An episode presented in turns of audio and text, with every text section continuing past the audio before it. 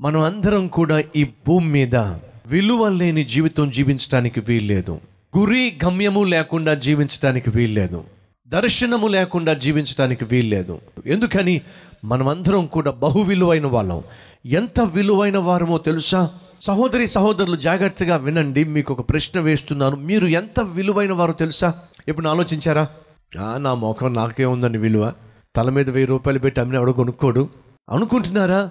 ఒక విషయం చెప్పమంటారా? అర్థమయ్యేలా చెప్తా. ఒకరోజు ఒక కుర్రవాడు ఒక పక్షిని చిన్న పక్షిగూడులో పెట్టి తీసుకెళ్తూ ఉన్నాడు. ఆ పక్షిని పక్షిగూడులో పెట్టి ఒక పుల్ల తీసుకొని పొడుస్తున్నాడు. ఆ గూటిలో ఆ పక్షి అల్లాడిపోతుంది. ఆ తర్వాత నెమ్మదిగా ఆ పక్షి ఈకలు ఆ గూటిలోంచి బయటకు కనిపిస్తూ ఉంటే బయటకు వస్తూ ఉంటే ఆ ఈకలు లాగుతున్నాడు లాగుతున్నాడు. బ్రతికున్న పక్షి ఈకలు లాగుతూ ఉంటే ఆ పక్షి విలవెల్లాడిపోతూ ఉంది.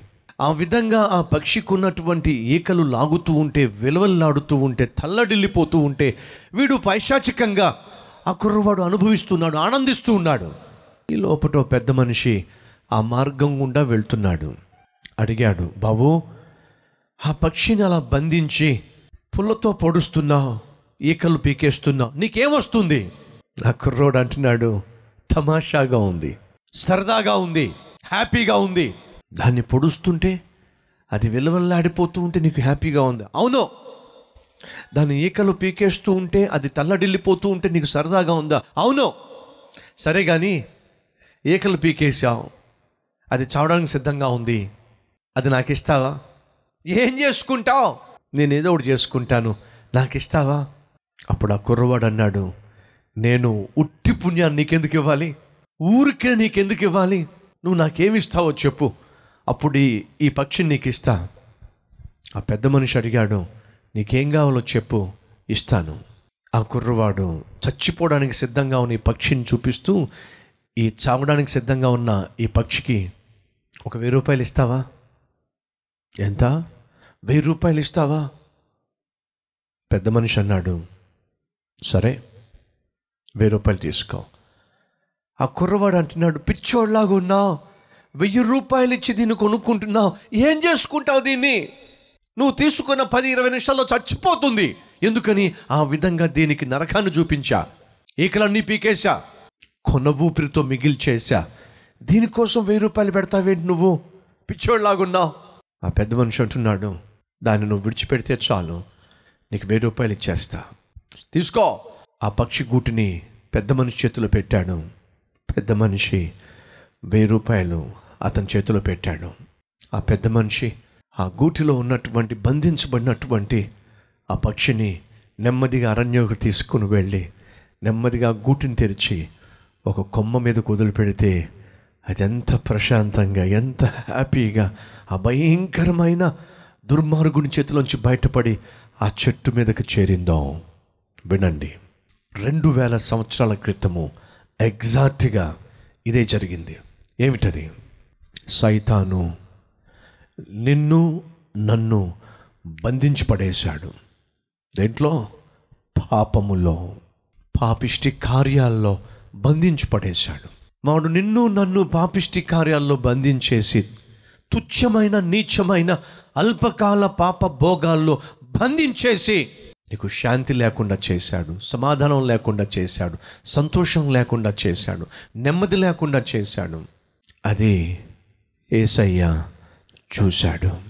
నువ్వు నేను సైతాను చేతుల్లో కొన ఊపిరితో ఉన్నప్పుడు దేవుడు చూశాడు.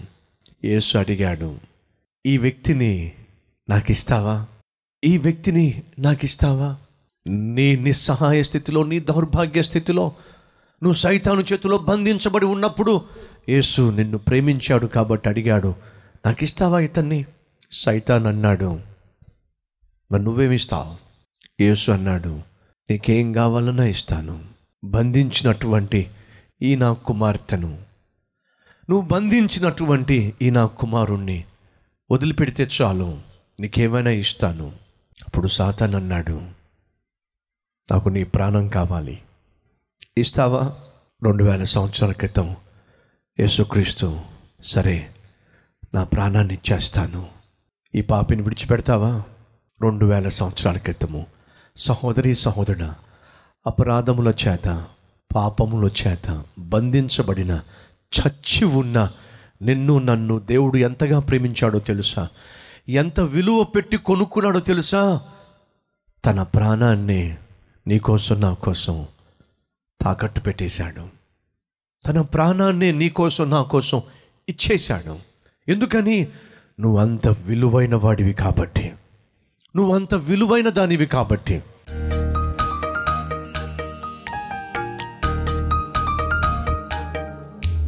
మహాపరిశుద్ధుడు అయిన ప్రేమ కలిగిన తండ్రి నీ వాక్యము ద్వారా నీ సన్నిధి ద్వారా మమ్మను ఆదరించినందుకు బలపరిచినందుకు సేద తీర్చినందుకు విశ్రాంతినిచ్చినందుకు మీకు వందనాలు నాయన.